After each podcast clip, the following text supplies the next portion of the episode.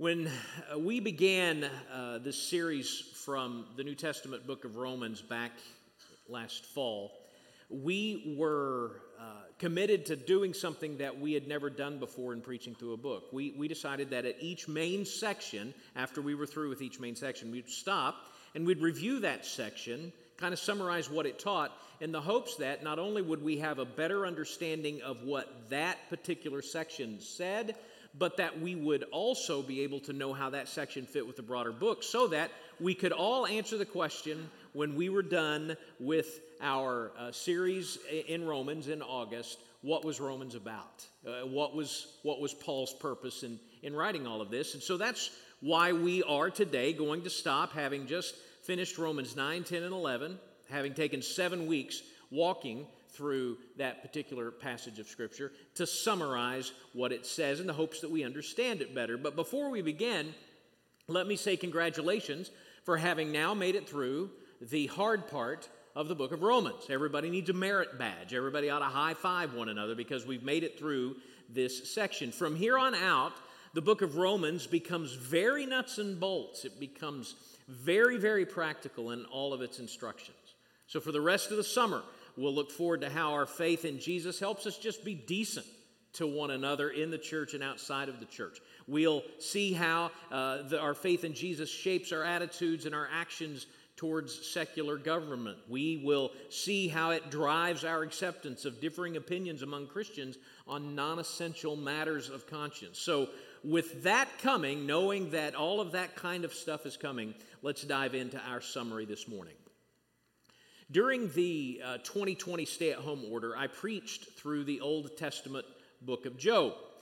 You're probably familiar with the trajectory of that book. It is the story of an upright and faithful follower of God, named, of course, Job, whom God permits Satan to use as a test case for the reason why people follow God. See, Satan contends that people only worship God for the good things that he gives. And so God permits Satan to torment Job without any cause to prove to Satan that people like Job follow God out of devotion to God and not because of the good things that he gives. And Job proves God right, but it's not as if there aren't some dicey moments along the way. In fact, at one point, Job essentially calls God to appear in a court over which Job is presiding, to answer for his character and to answer for his treatment of Job.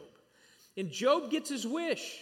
But let's just say he kind of immediately regrets issuing a summons to God.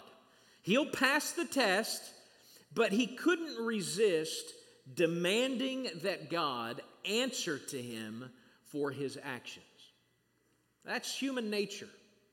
When we don't understand what is going on in our lives or in our world, we want answers. Now, obviously, God is not obligated to give those answers, nor does God require us to defend him when others lodge claims against his character. But that's exactly how Paul sees himself in this section of the book called Romans that he wrote. He views himself here as kind of God's trial lawyer. And he puts on a defense of God in Romans 9 through 11. And here's why he feels the need to do so. Find Romans 1 16 in your copy of God's Word. The two verses that I'm about to read are the thesis statement for Paul's argument through the book of Romans. They are the rudder that sails uh, the, histor- the, the rhetorical ship that Paul is taking us on. And, and here's what they say he says, For I am not ashamed of the gospel, for it is the power of God for salvation to everyone who believes, to the Jew first, and also to the Greek. For in it the righteousness of God is revealed from faith for faith, as it is written, the righteous shall live by faith. So, what Paul is doing in the book of Romans is arguing that the gospel of Jesus Christ alone has the power to save anyone, that it is activated through no moral or religious effort on our part, but by faith alone, and that it is available to anyone, both the adherents of the Jewish faith and also to Gentile pagans. And to navigate that argument, he, he begins in Romans 3 by arguing that faith is necessary for salvation because all of us are such hopeless sinners that it would be impossible for even our good to have any benefit to God in gaining our salvation. That the faithful Jew would hear that. And they say, Well, what do you mean I'm a sinner? What do you mean God's wrath is against me? I'm an observant Jew. I'm not a sinner. Then in Romans 4 through 8, Paul makes the point that salvation is obtained from God only when the object of faith is Jesus Christ and by trusting in what he did on the cross to provide salvation. That is mankind's only hope. In other words, the Old Testament law that faithful Jews had claimed was the appropriate object of faith if one was going to obtain salvation was insufficient to save them. To which the faithful Jew would claim now, now you're not only saying that I'm not good enough, you're saying that the Torah, the law, the Old Testament is not good enough to save me. And as far as they were concerned, that was absolute blasphemy. So it is little wonder that the Jews were so opposed, sometimes, many times, most of the times, violently opposed to the message of the gospel.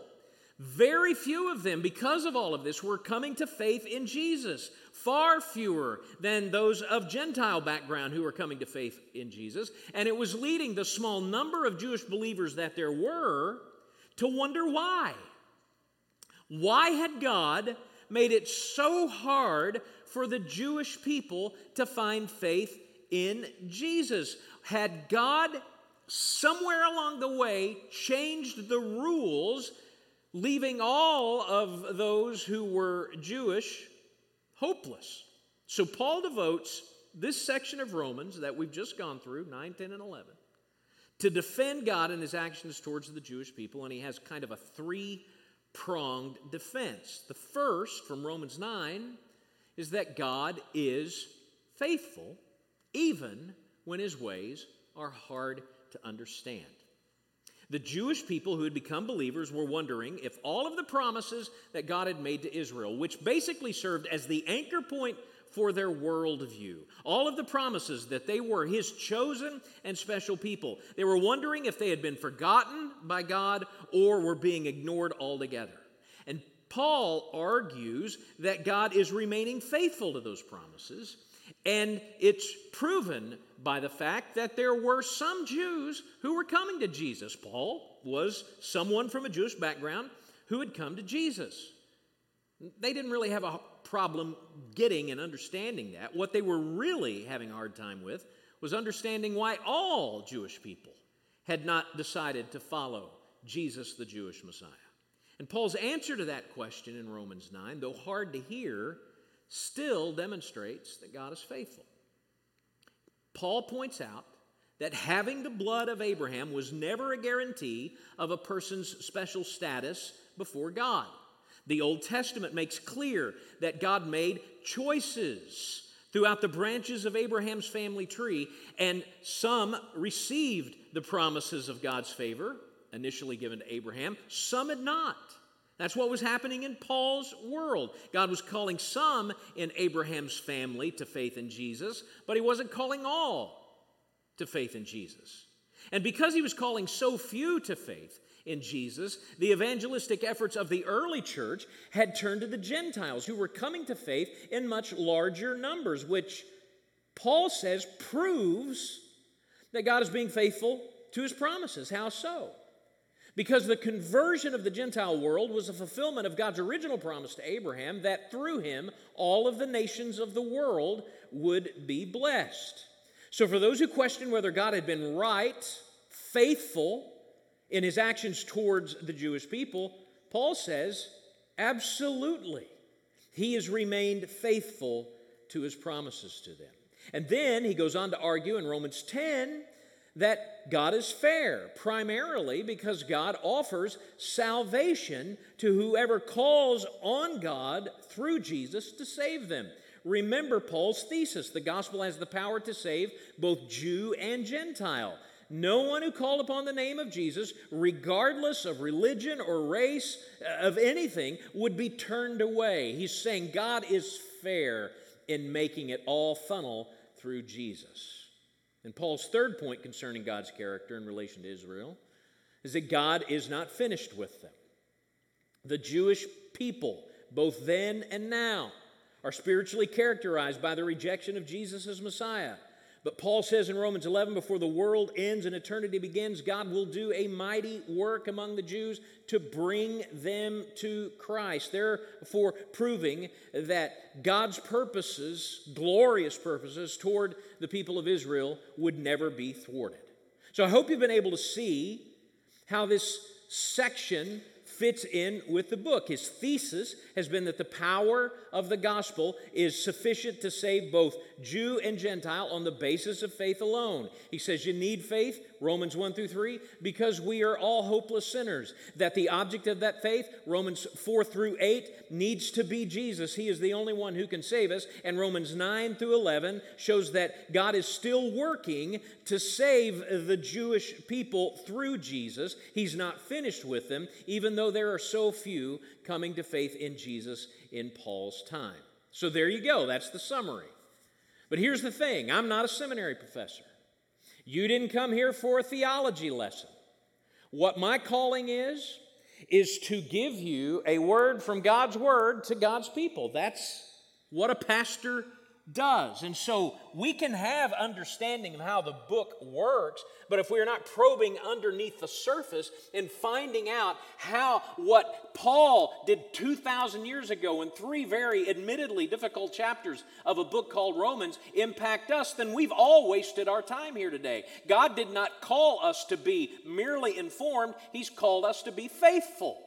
And so, how does a group of Gentile believers, 2,000 years removed from what Paul is explaining here, who view God's actions towards the Jewish people really as nothing more than a curiosity, how is it that what he said to them then uh, uh impacting us? Well, let's hold these three arguments up to the light again and see first how the truth God is faithful, unpacked in Romans 9, is meaningful to us. In that chapter, Paul argued again that God keeps his promises. And the primary mechanism that Paul uses to demonstrate God's faithfulness is highlighting something called God's electing purpose the doctrine of election. Here's what our church's statement of faith does in defining the doctrine of election it says, election is the gracious purpose of God, according to which He regenerates, justifies, sanctifies, and glorifies sinners. That's fancy talk for saying it is how He saves sinners. This means that we, all of us, are ultimately saved by the will of God. Now, folks, there's a wideness among the elders and staff and church at large in how to best understand what it means to be saved by the will of God, to be elected to salvation. There are some who believe that God's election is based on his foreknowledge. In other words, God, knowing the end before the beginning, sees out into all of history, sees those that would choose him, and then elects them to be saved on the basis of the choice he sees them making. There are others who believe that God's election determines his foreknowledge. In other words, determine what he knows. In other words, God, before time began, chose those who would be saved, and therefore his knowledge of what will be is based on his decision as to what will be. That's my opinion. That's what I think Romans 9 and the rest of Scripture teaches. But it may come as a surprise to you. It's not my job to teach you to be perfect reflections of my theology, to believe what I believe. Like me, you are going to have to work through Romans 9 and the rest of Scripture with the Lord and arrive at your own conclusion. But regardless of what you end up believing about the process of election, election itself demonstrates God's faithfulness beyond any doubt.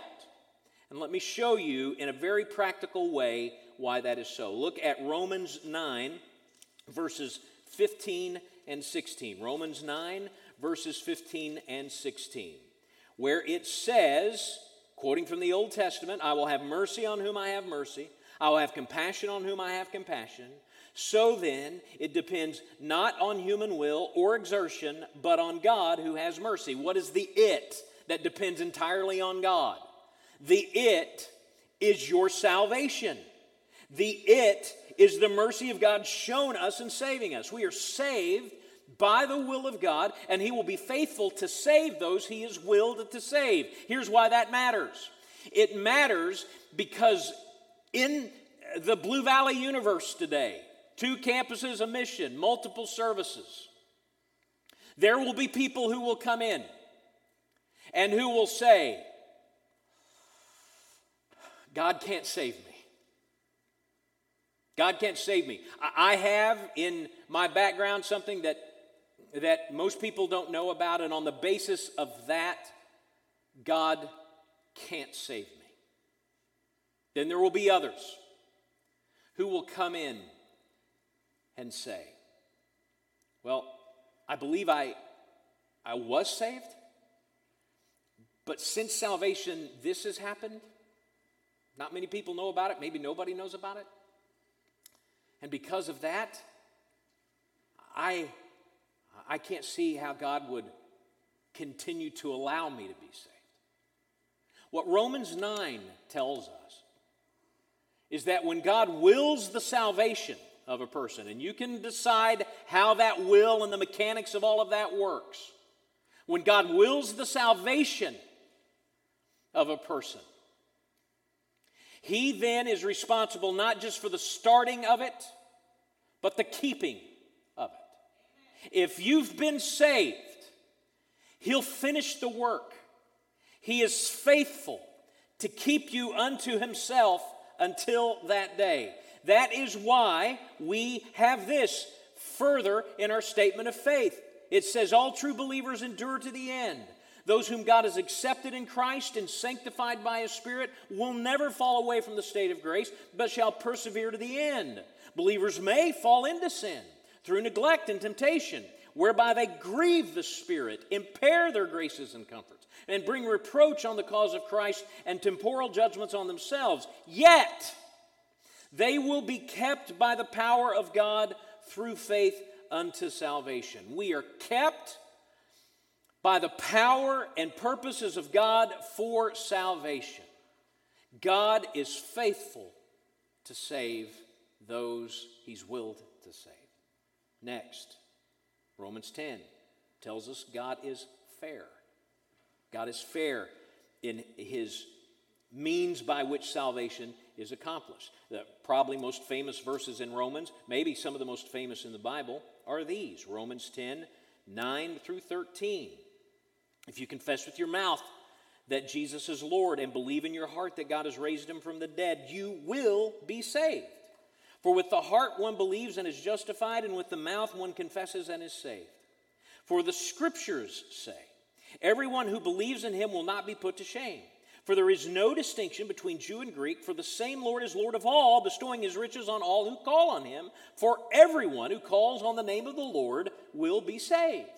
God is fair to offer salvation in Jesus to whoever calls upon him for it. It is not based on our on our moral attainment, it is not based on our ethnicity, it is not based on our religion. Whoever calls on the name of Jesus to be saved will be saved. Let's go through a little exercise this morning. This will be fun in a way that's probably not helpful to you as far as your, your spirit life goes. It'll make you feel very judgmental for just a second but here's what I want you to do I want you to think right now of the three people that if anybody's going to hell, they are. All right? You've all got the list.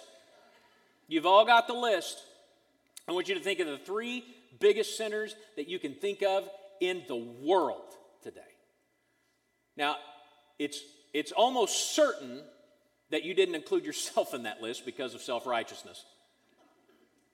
But it's also almost certain that you don't know this person because the only reason you know this person is bad is because you consume memes 24 7 on social media and they have told you that person is bad, and so you have ingested that. But whatever, we've all got our list. All right, you have your three. I don't want you to say them out loud. I want to stay happy and employed. All right, so I want you to think of your three. All right. Insert their name. If blank called on Jesus to save them, he would. If horrible person